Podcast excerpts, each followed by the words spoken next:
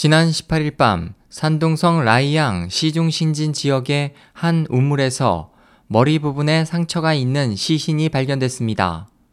조사 결과 그 시신은 칭화대 학생이었던 류즈메이 씨로 파룬궁을 수련한다는 이유로 2001년 강제 휴학을 당한 뒤 억울하게 투옥되어 불법으로 수감돼 장기간 약물 주사와 폭력에 의한 학대를 받고 있던 것으로 밝혀졌습니다.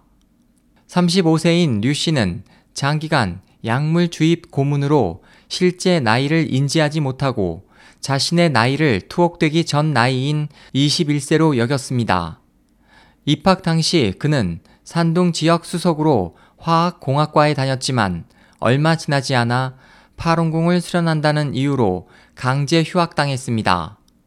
2001년 류 씨는 파룬궁의 진상을 알렸다는 이유로 베이징시 경찰에 연행돼 고문을 받아 머리가 변형되고 보행이 곤란해졌습니다. 또 다른 파룬궁 수련자의 정보를 말하지 않으면 옷을 모두 벗기겠다는 협박도 당했습니다. 2002년 22살이던 류 씨는 2년형을 선고받아 산둥 여자 형무소에 수감됐고 약물 복용과 주사를 강요당했습니다. 약물에는 클로자핀 등 항정신병 제제 7종이 포함된 것으로 밝혀졌습니다.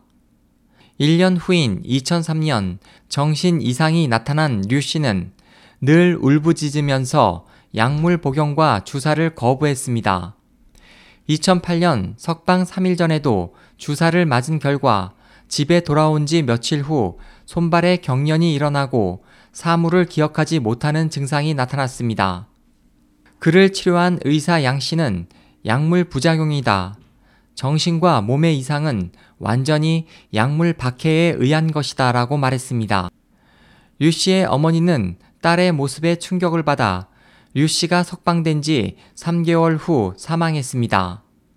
이때부터 류 씨는 자주 나는 살아있다고 중얼거렸으며 어느 날엔가는 집 벽에 칭화대학이라고 쓰기도 했습니다. 우물에서 사체로 발견된 류 씨에 대한 사인은 아직 밝혀지지 않았습니다.